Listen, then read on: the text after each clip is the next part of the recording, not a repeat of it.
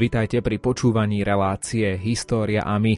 My dnes pokračujeme v cykle relácií s náboženským redaktorom Jánom Krupom, ktorý má za cieľ priblížiť starokresťanský proces formulácie viery v trojjediného Boha, ktorý sa zjavil ako Otec, Syn a Svetý Duch. Ide nám o taký malý úvod do ranokresťanskej náuky o Trojici, ktorý sa celkom podstatne zaoberá Božím zjavením, či výstižnejšie povedané realizáciou tohto zjavenia v ľudských dejinách. Vyznanie trojediného Boha bolo odliaté do záväznej podoby na prvých ekumenických konciloch v Nicei a Konštantínopole v 4. storočí a dodnes spája kresťanskej konfesie. Význanie trojjediného Boha nám nespadlo z neba odrazu ako nejaký meteor, ani nebolo do seba uzavretým dedičstvom raného kresťanstva, ktoré bolo cirkvi len zverené, aby ho uchovávala a chránila pred útokmi.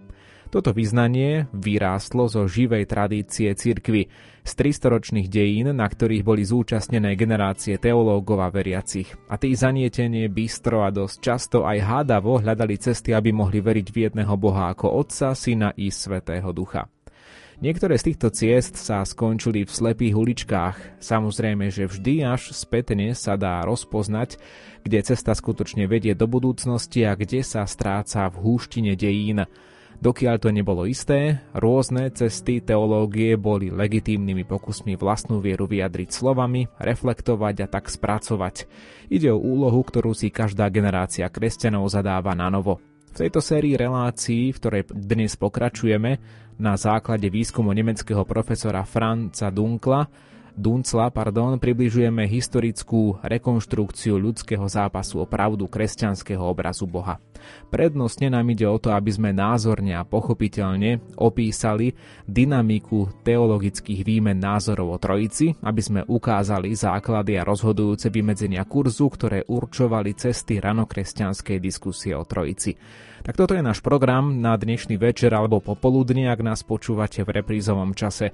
Verím, že sa pridáte k dnešnej histórii a my, ktorú pre vás pripravili aj hudobná redaktorka Diana Rauchová svojim výberom, ktorý budete počuť už o pár sekúnd. Slovom vás bude sprevádzať Ivo Novák a o chvíľu dáme priestor aj nášmu hostovi.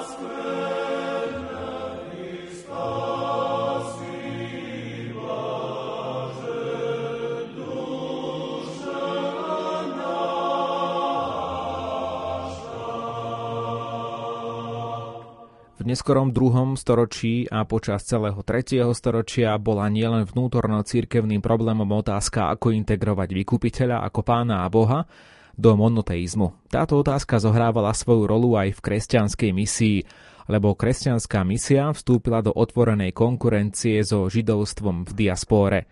Kresťanská misia sa zameriavala na tých istých záujemcov, čiže na sympatizantov monoteistickej predstavy o Bohu, biblickej etiky a nádeje na spásu. V tejto chvíli už dávame slovo Jánovi Krupovi, náboženskému redaktorovi Rádia Lumen, ktorý je zároveň aj autorom dnešných úvah, ktoré interpretuje v relácii historiami. Je takou zaujímavosťou a možno to aj niektorých prekvapí, že ranní kresťania ešte nepoznali slovo monoteizmus – Jedinosť Boha označovali pojmom monarchia. S dôrazom hovorili o samovláde jedného Boha, o božskej monarchii. Toto platilo zásadne o všetkých kresťanoch, no existovali medzi nimi teológovia, ktorí s osobitnou vervou hájili, respektíve bránili túto zásadu. Jeden takýto teologický návrh opisuje okolo roku 225 Hippolyt Rímsky, robí tak vo svojom diele Vyvrátenie všetkých herés. Ide konkrétne o náuku istého Noeta zo Smyrny, ktorý bol v druhej polovici druhého storočia asi biskupom tohto mesta v Malej Ázii. Hippolyt má síce odmietavý postoj Hippolyt má odmietavý postoj k jeho teológii. Podľa Noetovej náuky je Otec a Boh vesmíru jediný, tento stvoril všetko, ako neviditeľný sa preukázal, pokiaľ chcel, potom sa však ukázal, kedy sa mu zachcelo. A tento je neviditeľný, pokiaľ nie je videný, viditeľný však kedykoľvek je videný. Je nesplodený, pokiaľ nie je plodený. Je však splodený len čo sa rodí z panny je neschopný trpieť a nesmrteľný, pokiaľ netrpí a nezomiera. Len čo však vzal na seba utrpenie, trpí a zomiera. Z týchto na prvé počutie skutočne pomerne konfúznych slov možno predsa len začuť Noetov zámer. Ide mu o jedinosť Boha, o totožnosť stvoriteľa a vykupiteľa a o zlučiteľnosť transcendentnosti a imanentnosti v kresťanskom obraze Boha. Jeden Boh je tak neviditeľný, ako aj viditeľný, nesplodený, ako aj splodený, neschopný trpieť i schopný trpieť, nesmrteľný i smrteľný. V týchto paradoxoch je síce uchovaný filozofický pojem božského bytia, ktoré je čisto duchovné a absolútne transcendentné, no tento pojem je prekonaný biblicko-historicky. Na inom mieste v diele Hipolita rímskeho sa opisuje ako Noet, respektíve jeho stúpenci, uvažovali o vtelení a tým aj o Bohu Otcovi a Bohu Synovi. Citujem z tohto diela. Pokiaľ otec nebol splodený, respektíve zrodený, bol právom nazývaný otec. Keď sa mu však páčilo podstúpiť narodenie, tak sa samotným narodením stal svojim vlastným synom, nie synom niekoho iného. To, čo sa nazýva otcom a synom, je v skutočnosti jedno a to isté. To nie je jeden z niekoho druhého, ale on sám zo seba samého, podľa mena nazvaný otec a syn, za každým podľa zmeny čias. Je to jediný, ktorý sa tu zjavil a podstúpil narodenie z panny a ako človek prebýval medzi ľuďmi. Tým, ktorí ho videli, sa priznal ako syn v dôsledku uskutočneného narodenia. On je však otcom a neskryl to tým, ktorí to mohli pochopiť. Ako aj z týchto pomerne ťažkých slov môžeme vytušiť, tak podľa Noetovej náuky pojmy otec a syn neukazujú alebo nepreukazujú reálne rozdiely. Ide o jedného a toho istého Boha, ktorý je len rozlične označovaný podľa okolností. Pojem syn sa hodí na vteleného, čiže inkarnovaného, pretože sa tu rodí Boh a tým je viditeľný a schopný trpieť. Meno Otec sa hodí na Boha, pretože je nesplodený, neviditeľný a neschopný trpieť a zostáva napriek inkarnácii. Mena Otec a Syn ukazujú tak povediac len rôzne spôsoby bytia po latinsky, keď sa hovorí o spôsoboch, tak to sú vlastne módy. Teda Mená Otec a Syn ukazujú tak povediac len rôzne spôsoby bytia jedného Boha, z tohto dôvodu sa pre náuky Noeta a jeho žiakov udomácnil v dejinách dogiem pojem modalistický monarchianizmus. Téme sa budeme venovať aj po krátkej hudobnej prestávke. Wow.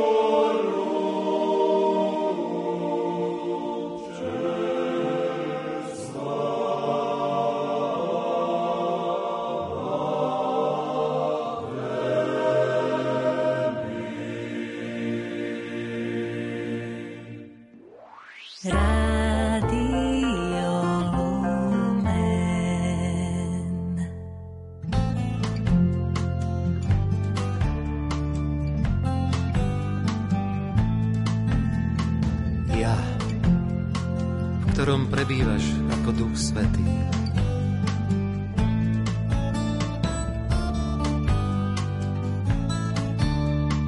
Ty, ktorému sa zverujem ako bratovi a priateľovi.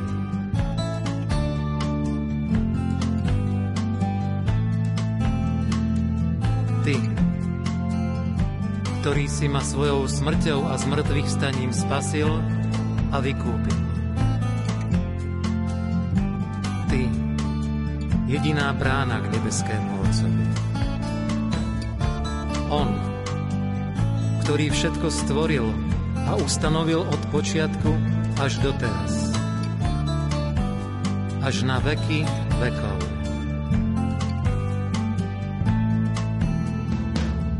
On, prameň života a všetkých milostí, z ktorého všetko povstáva a v ňom sa zjednocuje vo väčšnej svetosti.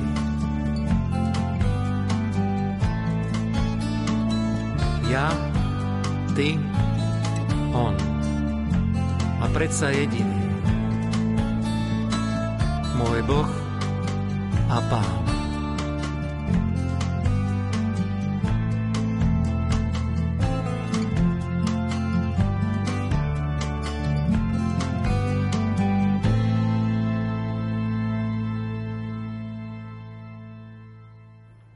K našej dnešnej téme historický vývin náuky o Trojici prispela aj pieseň od Petra Janku Trojica.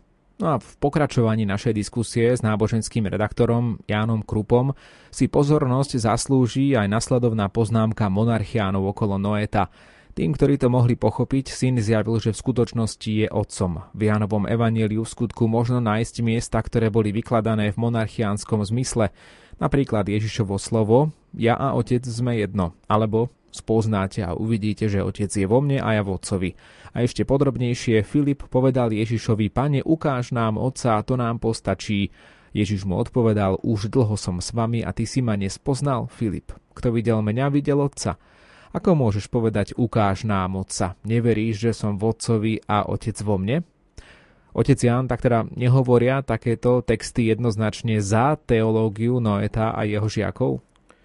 Noetovou teológiou sa vlastne zaobstaráva v najprísnejšom zmysle slova platnosť monarchii Boha.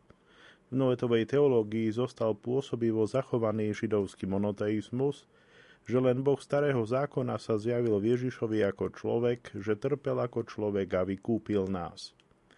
Toto tvrdenie nepredstavovalo žiadnu komplikovanú trojičnú špekuláciu, ale jasnú prístupnú náuku, takú alternatívu ku gnostickému dualizmu a pohanskému politeizmu. Je dosť predstaviteľné, že v druhom storočí, pri najmenšom v Malej Ázii, bol takýto modalizmus bežnou cirkevnou náukou. Táto situácia sa skomplikovala až vtedy, keď táto monarchiánska náuka bola exportovaná aj do veľkých vzdelávacích metropol ríše a dostala sa do Ríma, Alexandrie či Kartága. Lebo vo vzdelávacích metropolách vyučovali filozoficky zameraní teológovia božského loga, napríklad Justín, ktorý si v Ríme otvoril svoju školu pre kresťanskú filozofiu, alebo Hipolit. Vo veľkomestách teda súťažili tieto dva teologické smery a došlo ku konfrontácii. A pripomeňme, že teológia božského loga je vlastne náukou, že Ježiš Kristus ako Boží syn je vteleným božským logom, čiže slovom. Najskôr uveďme mená zúčastnených kontrahentov, pokiaľ sa nám zachovali.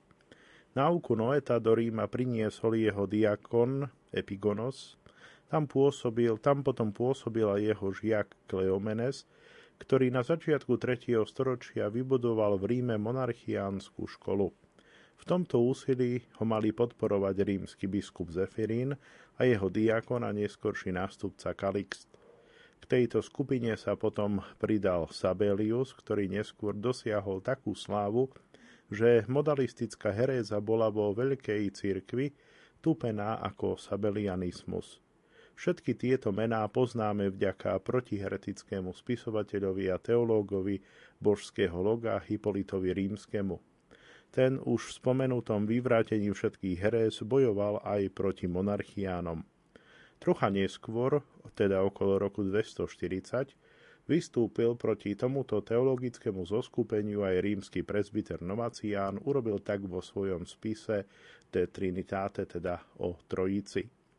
Na začiatku 3. storočia navyše istý praxes šíril modalistický monarchianizmus v Ríme a Kartágu. V Kartágu, čiže v Severnej Afrike, narazil na najšikovnejšieho odporcu tejto teórie, teda na Tertuliána, ktorý napísal vlastný spis Adversus Praxen, teda proti Praxenovi. A aj na kresťanskom východe došlo k sporom o monarchianizmus, zachoval sa nám text jednej dišputy, v ktorej sa slávny aleksandrijský teológ Origenes usiluje odvrátiť biskupa Heraklida od jeho nebezpečnej blízkosti k teologickej pozícii monarchiánov. Samotný Origenes celkom rozsiahlo vystaval náuku o božskom logu. Samozrejme, že kontrahenti i hneď videli slabé miesta svojho protivníka. Monarchiani narážali vo veľkomestách na kresťanských teológov, ktorí popri Bohu, Otcovi vesmíru, nazývali Bohom ešte niekoho iného, totiž božský logos, slovo. A títo teológovia odlišovali Boha, slovo, od Boha Otca. A síce podľa počtu. To dodávalo skutočnú muníciu monarchiánom. Tí v tom videli vzdanú monarchiu Boha a svojich protivníkov bez okolkov označovali za diteistov, čiže za stúpencov dvoch bohov. Teológovia božského loga kládli prst na jedno boľavé miesto monarchianistickej náuky – Logickým dôsledkom tejto radikálnej viery v jedného boha muselo byť to, že sám boh, otec, trpel na zemi, preto boli monarchianskí kresťania vysmievaní aj ako patripasianisti. Toľko teda aj naše odborné rozprávanie s Janom Krupom na teraz a my budeme pokračovať aj o chvíľu. Zostaňte s nami.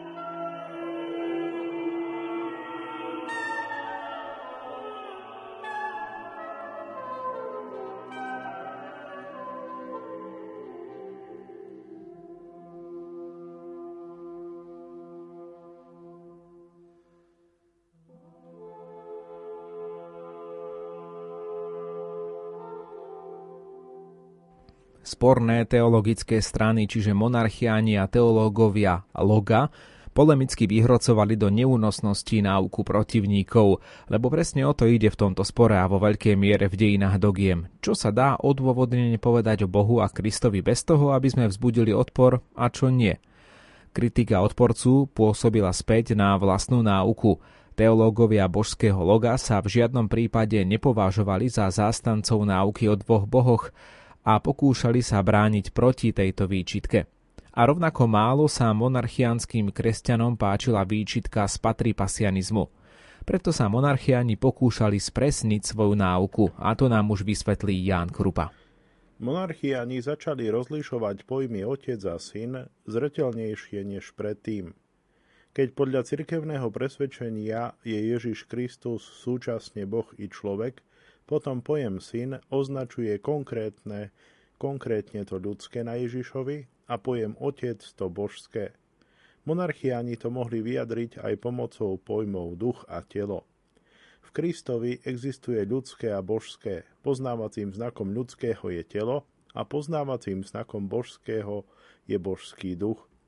Telo schopné trpieť v zmysle celého človeka to je syn, naproti tomu božský duch, ktorý prebýva od inkarnácie v tomto tele, to je otec, ktorý nie je schopný trpieť. To znamená, samotný otec netrpí pri ukrižovaní, pretože netrpí božský duch, ale ľudské telo. Ale pretože otec ako božský duch prebýva v tele, preto otec trpí s telom. Je tu teda zrejme také úsilie o zjemnenie patripasianizmu, ktoré samozrejme nemohlo presvedčiť odporcov monarchiánov. Reakcia teológov Loga na monarchiánsku náuku sa dá demonstrovať na príklade kartáginského kresťana Tertuliana. Ten sa usiloval vyvrátiť túto náuku vo svojom traktáte Adversus Praxen – okolo roku 210. Nielen s exegetickým dôvtipom a polemickým sarkazmom, ale navyše predložil prvý návrh trojičnej teológie, ktorý si skutočne zasluhuje toto pomenovanie. Tertulian sa opiera na jednej strane o logiku reči. Otec a syn sú pre neho označenia vzťahu, pre ktorý sú potrebné dve rôzne veličiny vzťahu. Nemôžem byť svojim vlastným otcom alebo svojim vlastným synom. Samozrejme, že Tertulian pozná námietku monarchiánov, ktorí by mu povedali, u Boha nie je nič nemožné. Keď to chcel, mohol zo seba urobiť svojho vlastného syna. Tertulian síce nechce spochybniť Božiu všemohúcnosť, no žiada dôkaz, že Boh aj skutočne chcel a urobil, čo učia monarchiáni. Aby sa to mohlo dokázať, musí sa siahnuť po Biblii ako rozhodujúcom referenčnom bode, na ktorom sa dá merať pravda alebo omyl. V Biblii nachádza Tertulian dôkazy pre rozlišovanie otca a syna, napríklad v druhom žalme v Božom vyhlásení, ktoré církev vzťahuje na Krista. Ty si môj syn, ja som ťa dnes splodil. Tertulian sa ironicky pýta, kde v Biblii možno čítať v zmysle monarchiánov, že svoj syn som, dnes som sa splodil, alebo ešte pred rannou zorou som sa splodil, alebo stvoril som sa na počiatku svojich ciest k svojim dielam, ešte pred vrškami som sa splodil? S takouto iróniou Tertulian demonstruje, že monarchiánska teória nemá biblické základy, lebo v písme neexistujú takéto pasáže. No Tertulian sa sporí aj s dôkazmi z písma, ktoré sa javia hovoriť v prospech monarchiánov. Tými najdôležitejšími sú už citované miesta z Jánovho Evanielia, na ktorých samotný Jánovský Kristus hovorí o svojom pomere k Otcovi, totiž ja a Otec sme jedno. A ešte hovorí, kto vidí mňa, vidí Otca, respektíve ja som v Otcovi a Otec vo mne. Pri pohľade na tieto verše to Tertulian tupí ako bežnú prax heretikov, že vytrhávajú jednotlivé tvrdenia Biblie z kontextu a zameriavajú na to všetko ostatné. Presne to sa deje aj tu. V celom Jánovom evanieliu existujú len tri tvrdenia, ktoré sa dajú vykladať monarchiánsky. Avšak celé ostatné evanielium tomu protirečí. Už v prvých dvoch veršoch sa uvádza a slovo alebo logos bolo u Boha. Na počiatku bolo slovo u Boha. Ten, ktorý bol u Boha, musí byť predsa iný než Boh, u ktorého bol, podotýka Tertulián. V neskoršej kapitole Ježiš poukazuje na to, že podľa Mojžišovho zákona svedectvo dvoch svetkov je platné a pokračuje. Ja som to, kto podáva o mne svedectvo a aj otec, ktorý ma poslal, podáva o mne svedectvo.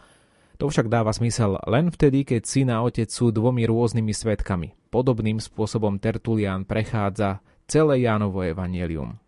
Ešte však sú v hre citované monarchiánske verše. Najháklivejším Najháklivejší problém predstavuje zdanlivo jednoznačné tvrdenie ja a otec sme jedno.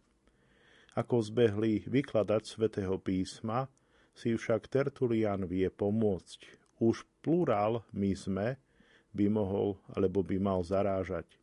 Okrem toho nie je napísané ja a otec sme jeden, ale ja a otec sme jedno, teda nachádzame sa alebo vidíme tu stredný rod.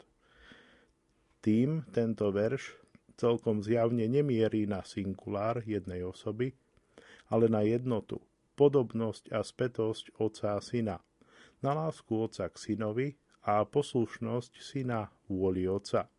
Na túto jednotu v chcení a pôsobení poukazujú aj ostatné korunné monarchiánske svedecké pasáže.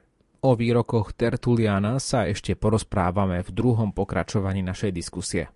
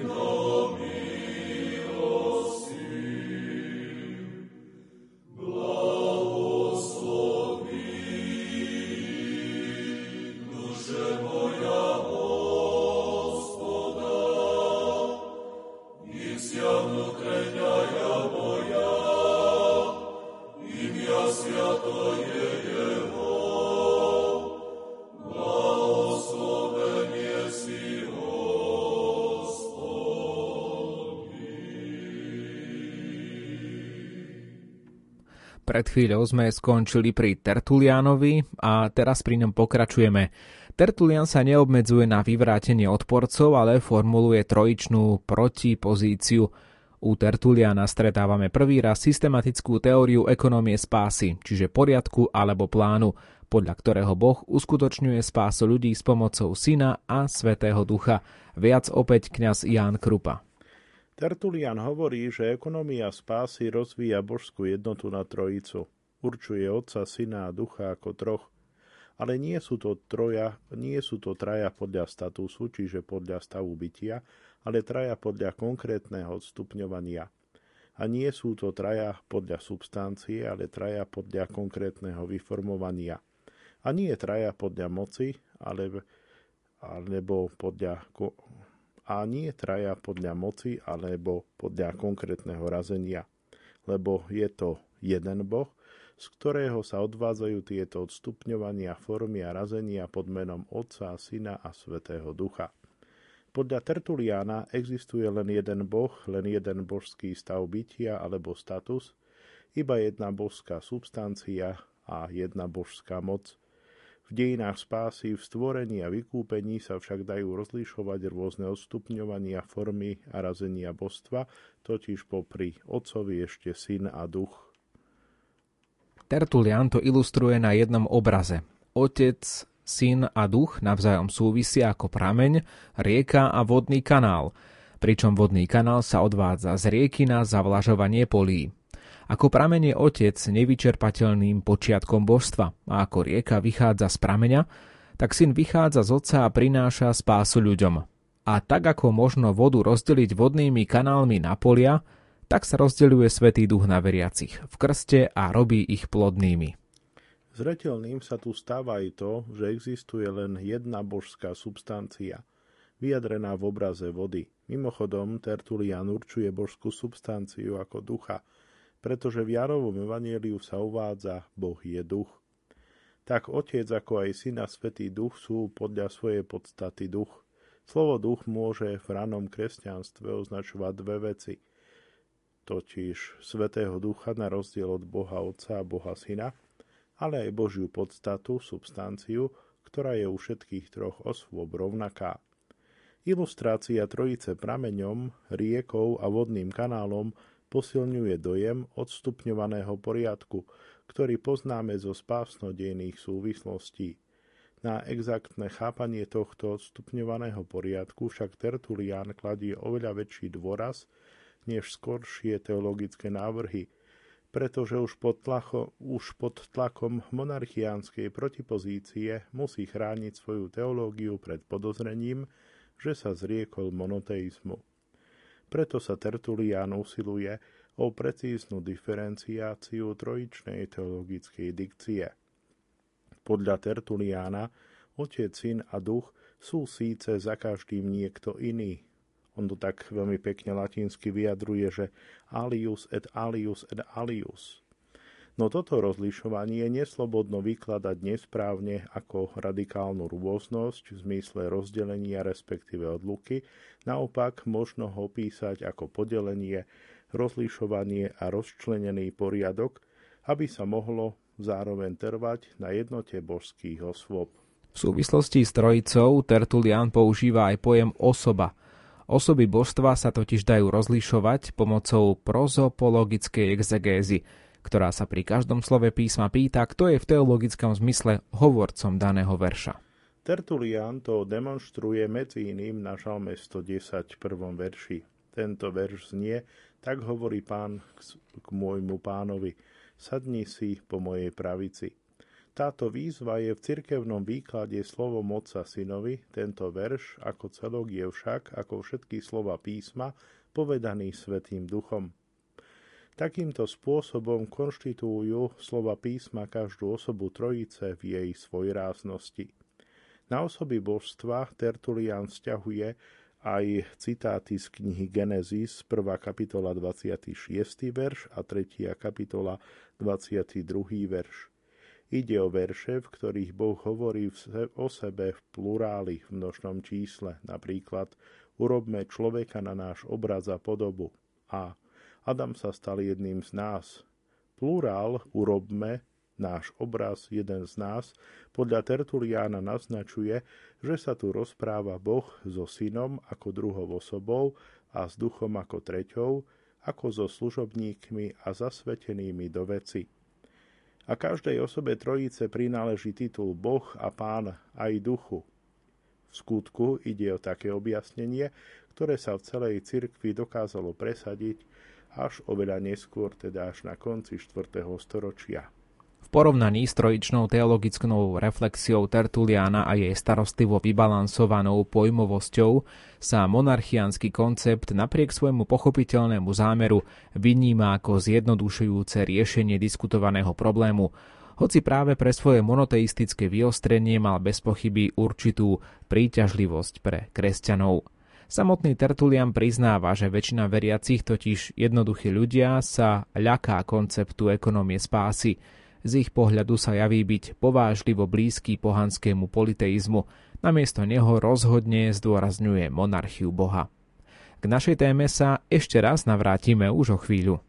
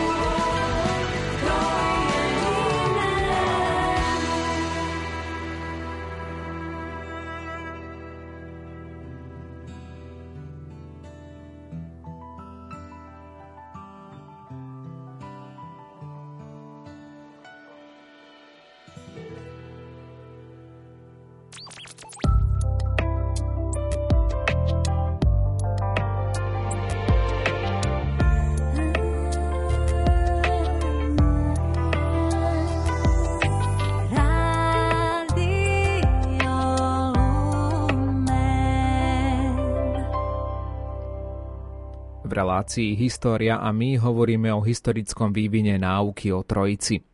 Aj najvýznamnejší trojičný teológ na východe v 3. storočí Origenes potvrdzuje vo svojej diskusii s biskupom Heraklidom okolo roku 240, že veriaci by sa pohoršili nad tým, že majú existovať dvaja bohovia. Preto musíme ukázať, do akej miery sú títo obaja dvaja a do akej miery jeden boh. Opäť Jan Krupa, náboženský redaktor Rádia Lumen. Okolo takýchto otázok vzniklo veľa nepokoja v cirkvi, takže často boli zostavované časti písma, ktoré dotyční biskupy a podozriví mali podpísať pred celým ľudom, aby okolo toho už viac nebol nepokoj a nekonalo sa žiadne ďalšie vyšetrovanie. V dôsledku toho debata o kresťanskom monoteizme nebola len záležitosťou teológov a vedúcich cirkevných obcí, ale hýbala aj širokými masami a síce celé desaťročia. Pozícia monarchianizmu pritom pre svoje jasné hlásenie sa k monoteizmu narážala na sympatiu v širokých kruhoch, no nedostačovala štandardom medzičasom profesionalizovanej biblickej exegézy ani nárokom, ktoré z pohľadu vzdelaných a filozoficky zameraných teológov bolo treba smerovať na kresťanský obraz Boha. Takíto teológovia ako Tertulia na západe a ešte viac Origenes na východe mali skrze svoju pedagogickú činnosť a svojimi spismi trvalý vplyv na diskusiu a prispeli k zahnaniu monarchiánskeho čítania monoteizmu do defenzívy. Tým však ešte nebol vyriešený problém, lebo aj takému geniálnemu mysliteľovi ako Origenes sa podarilo len nedostatočne vyjadriť jednotu a rozličnosť v Bohu. Origenes patril k teológom božského loga. Nie je to žiadny zázrak, veď bol zaiste najvzdelanejším kresťanom vo svojej dobe. Študoval vo veľkej kultúrnej metropole Alexandrii a bol zbehlý nielen v biblických spisoch, ale aj v pohanskej filozofii. Práve preto zastupoval teológiu božského loga, slova, ktorá bola zdôvodnená tak biblicky, ako aj filozoficky a rozhodne vystúpil proti monarchiánom. Teológia božského loga, pripomeňme, to je vlastne náuka, že Ježiš Kristus ako Boží syn je vtelený božský logos, slovo. Ako iným teológom božského loga, Origenovi preto išlo viac o to, aby viac poukazoval na rozlišovanie v Bohu než sa venoval zdôrazňovaniu jednoty. Origenes opisoval Otca, Syna a Ducha ako tri rozličné hypostázy. Grécké slovo hypostázis sa odvádza od slovesa hyfistamai, čo znamená v preklade byť prítomný, jestvovať a vo filozofickom kontexte označuje vlastnú existenciu, samostatnú realitu jestvujúceho. Keď Otec, Syn a Duch sú tri hypostázy, potom sú traja jestvujúci s vlastnou existenciou a reálnou samostatnosťou a je vyjadrená ich rozličnosť. Naproti tomu sa však Origenovi nepodarilo pojmovo vyjadriť jednotu troch. V jeho dobe ešte nebolo možné hovoriť o jednej božskej prirodzenosti, po grécky fyzis, alebo o jednej božskej podstate, úzii, lebo pojmy podstata a hypostáza, alebo úzia a hypostázis, boli ešte zameniteľné. Keď bola reč o troch rozličných hypostázach, dalo sa to vykladať tak, že každej hypostáze patrí vlastné individuálne bytie, vlastná úzia. Takto to videl aj Origenes a vstaval sa proti tomu, aby otec a syn a stával sa teda proti tomu, že otec a syn by mali byť podľa podstaty, teda úzie jedno, lebo práve v tom videl Origenes monarchiánske nebezpečenstvo. Ako však mohol Origenes potom vyjadriť jednotu Otca, Syna a Ducha? Origenes označoval týchto troch ako jedno skrze harmóniu, teda symfóniu a totožnosť chcenia. Ide o bežné vysvetlenie teológov božského loga, ktoré sa však z nášho pohľadu javí ako nedostačujúce, lebo táto jednota je v určitej miere morálnou jednotou a bytostnou. Avšak Origenes poskytol ešte jeden vklad, čo sa týka predstavy o podstatnej pospolitosti medzi tromi božskými hypostázami. Lebo v protiklade ku všetkým ostatným existujúcim bytostiam, Origenes pripisuje Otcovi, Synovi a Svetému Duchu za každým vlastnosť nemennosti a podstatnej dobroty. Všetky ostatné existujúce bytosti sú menlivé, avšak ostatné nie sú dobré sami zo seba. Keď však je otec nemenne dobrý a takisto syna duch, tak potom je tu niečo také ako spoločná vlastnosť, spoločná prirodzenosť. No, toto ešte nie je Origenom vyjadrené a tento terminologický deficit sa ukáže v spore o arianizmus, ktorý v 4. storočí vypukne presne v Alexandrii, kde Origenes dlhú dobu žil a vyučoval. Ale to sme už na konci našej dnešnej diskusie relácie Historiámi, v ktorej autorom dnešných úvah bol náboženský redaktor Jan Krupa. Hudbu vybrala Diana Rauchová a slovom vás sprevádzal Ivo Novák. Do počutia.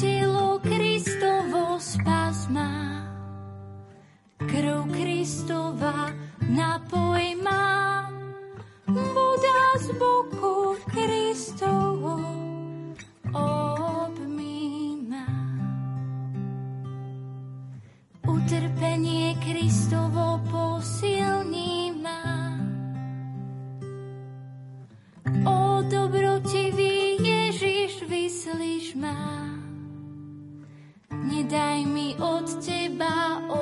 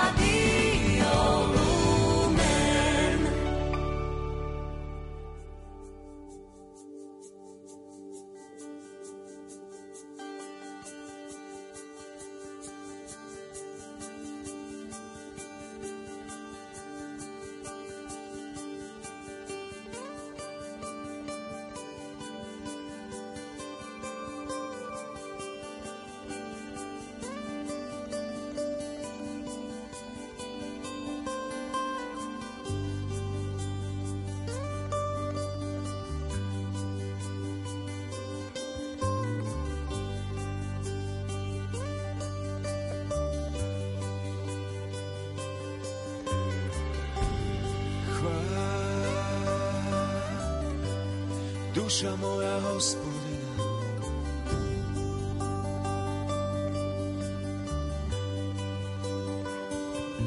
Chvála,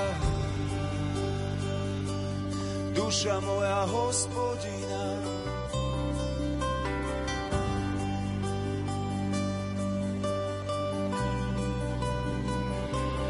Pozdvihnite brány svoje hlavy, nech vôjde kraj slávy.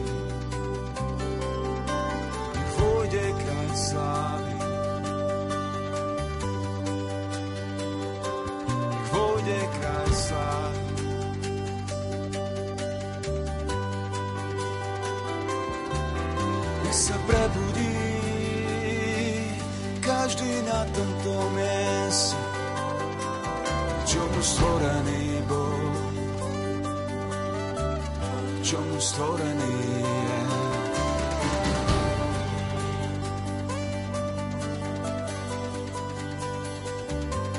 Chváľ duša moja, chváľ duša moja, hospodina. Chváľ duša moja, chváľ duša moja, hospodina. Nech sa prebudí, nech sa prebudí každý na tomto mieste, k čomu stvorený bol, k čomu stvorený je, k čomu stvorený sme, k čomu stvorený si, k čomu stvorený si.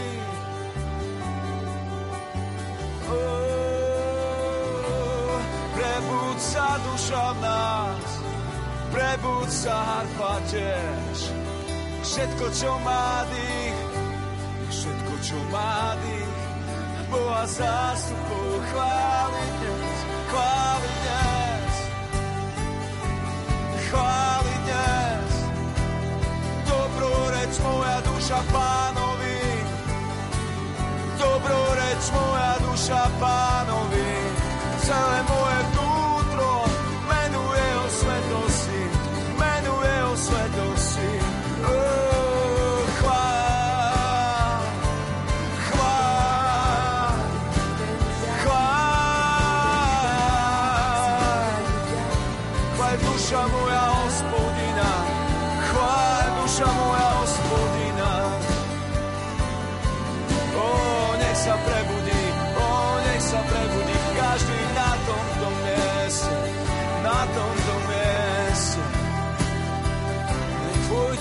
kraj slávy, nech vôjde kraj slávy, kráľuj a pánuj medzi nami. Kráľuj a pánuj medzi nami.